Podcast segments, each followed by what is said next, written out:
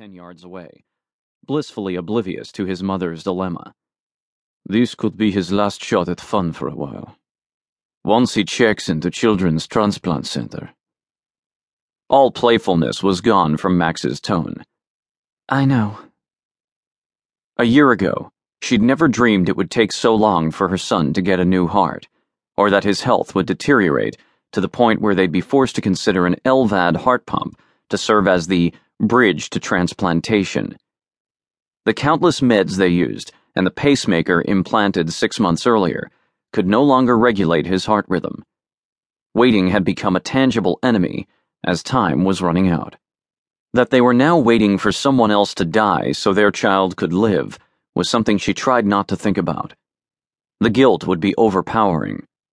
As it was, Anna jumped whenever the phone rang. Are you glad you're here? Max's husky voice pulled her from the dismal thoughts. Seeing Zack so happy, she couldn't help but nod.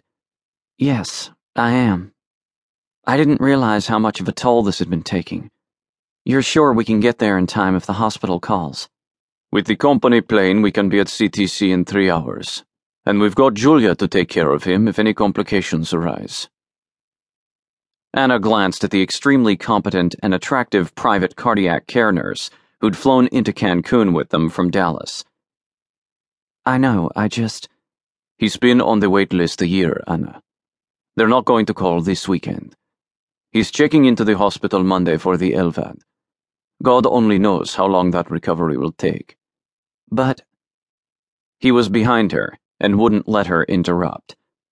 I'm not asking if I can come back or if we can do the transplant procedure here in Mexico anymore. But we need to give him this time away from the strain and stress of it. 48 hours is all.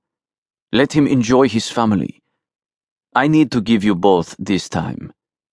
Please, let me. Anna squeezed her eyes shut.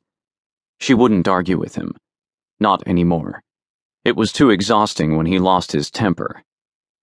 Just for today, she wasn't going to look back, and she wasn't going to look forward. She couldn't think of what the coming weeks held. The past year had been too hard, and the future was too scary to contemplate. As much as she longed for something or someone to give her hope, she knew Max was not that man. But he was safe, and he was all she had. She nodded. So? Her husband sat in the beach chair beside her.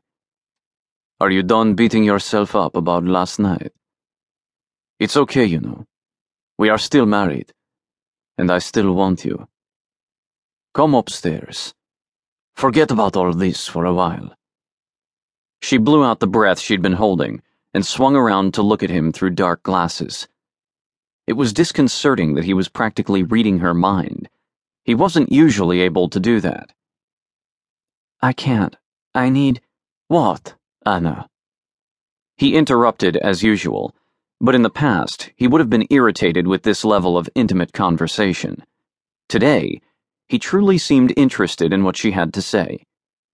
What do you need? Things that are not fair to ask of you if I'm not staying in this marriage. I understand. But he's my son, too. Did it occur to you that I might be scared and looking for a little comfort? His words shocked her to her toes because they mirrored her thoughts exactly. Comfort sex. She slid Chanel sunglasses down her nose to stare at him. No. Frankly, that never occurred to me. He stared into her eyes. Lay the burden down, babe. Emilio will watch the boys, and Julia is here too. The very capable Julia was under the huge shade tent shielding the boys from the blazing Mexican Riviera sun. Emilio, the tank like Mercado bodyguard, was several yards away under another umbrella, watching them all. His only concession to the beach setting was a knit shirt instead of a coat and tie. Max's affluent family owned the largest tequila distillery in Mexico and took precautions everywhere these days, even inside an exclusive resort. Her husband was right. Anna wasn't really needed at the moment.